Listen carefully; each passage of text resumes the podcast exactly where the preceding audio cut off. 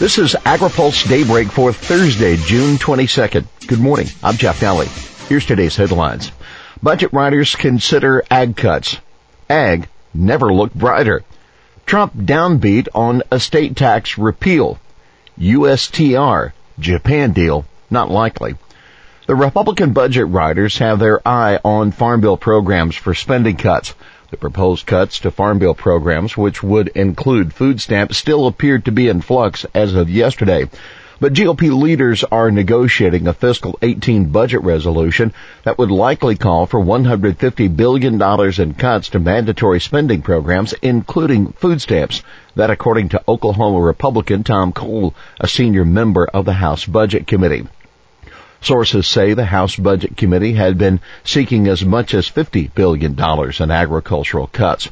House Agriculture Chairman Mike Conaway, Republican of Texas, has been arguing against making any cuts at all to farm programs. Republicans hope to begin moving the budget resolution as soon as next week. Trump. Ag's future never looked brighter. President Trump used his trip to Cedar Rapids, Iowa yesterday evening to give an upbeat assessment of American agriculture while promising to rebuild rural America. The president got a tour of the Precision Agriculture Program at Kirkwood Community College, which trains workers to assist farmers in using precision agriculture equipment. In remarks afterward, he promised to use his $1 trillion infrastructure initiative to expand rural broadband service. The president said, if we can continue to train our workers in these new technologies, then we will usher in a new era of prosperity for American agriculture and the American farming family. He wrapped up his remarks by saying that the future of U.S. agriculture, quote, never looked brighter. Both at the college and later at the rally in Cedar Rapids, Trump called for ending the federal estate tax, but he didn't sound particularly optimistic about getting it done. Trump said, I don't know if that one is going to get pulled off, but it should. Japan resistant to bilateral deal. Many farmers and ranchers would love to see the Trump administration negotiate a bilateral trade deal with Japan, but U.S. Trade Representative Robert Lighthizer says that won't happen anytime soon. Lighthizer told the Senate Finance Committee yesterday, right now, I don't think Japan is in a position that they want to do that negotiation, but we are talking to them. He said countries that are members of the Trans-Pacific Partnership are targets for new bilateral trade deals, but some of those countries have said they would prefer the U.S. to join TPP. Tyson facility exporting beef to China. The first U.S. shipments of beef to China in more than 13 years were sent with great fanfare from Greater Omaha Packing in Nebraska. But AgriPulse has learned that another Nebraska packing facility, this one owned by Tyson Fresh Meats and located in Lexington, is also shipping product to China.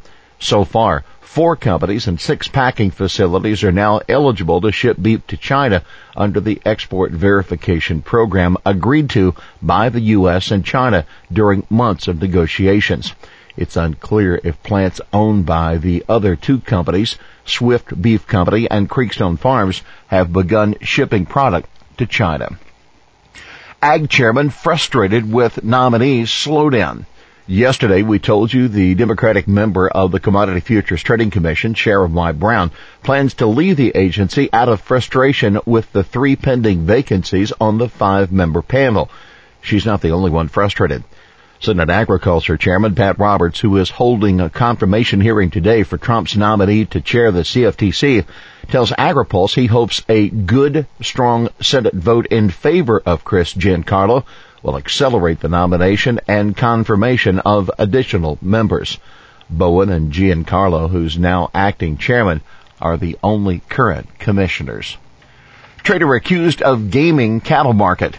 The CFTC has fined a trading firm and 3 associates $5 million for allegedly using cattle feed yards for straw purchases that allow the traders to evade spot position limits. The settlement of the case involves Memphis-based McVean Trading and Investments, as well as the firm's CEO, president, and a consultant. The trades occurred in late 2012 and early 2013. Canadians fire back at senators. Canada's U.S. ambassador is challenging claims that his country is unfairly limiting poultry imports. Last week, a bipartisan contingent of 10 senators sent a letter to U.S. Trade Representative Robert Lighthizer asking for stronger access for U.S. poultry through renegotiation of the North American Free Trade Agreement.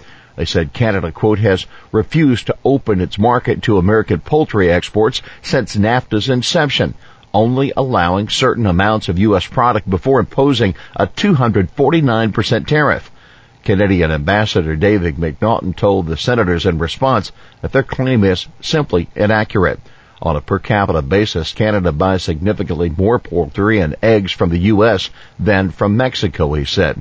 The website for Canada's Ministry of Agriculture and Agri-Food lists the tariff rate quotas for poultry and eggs.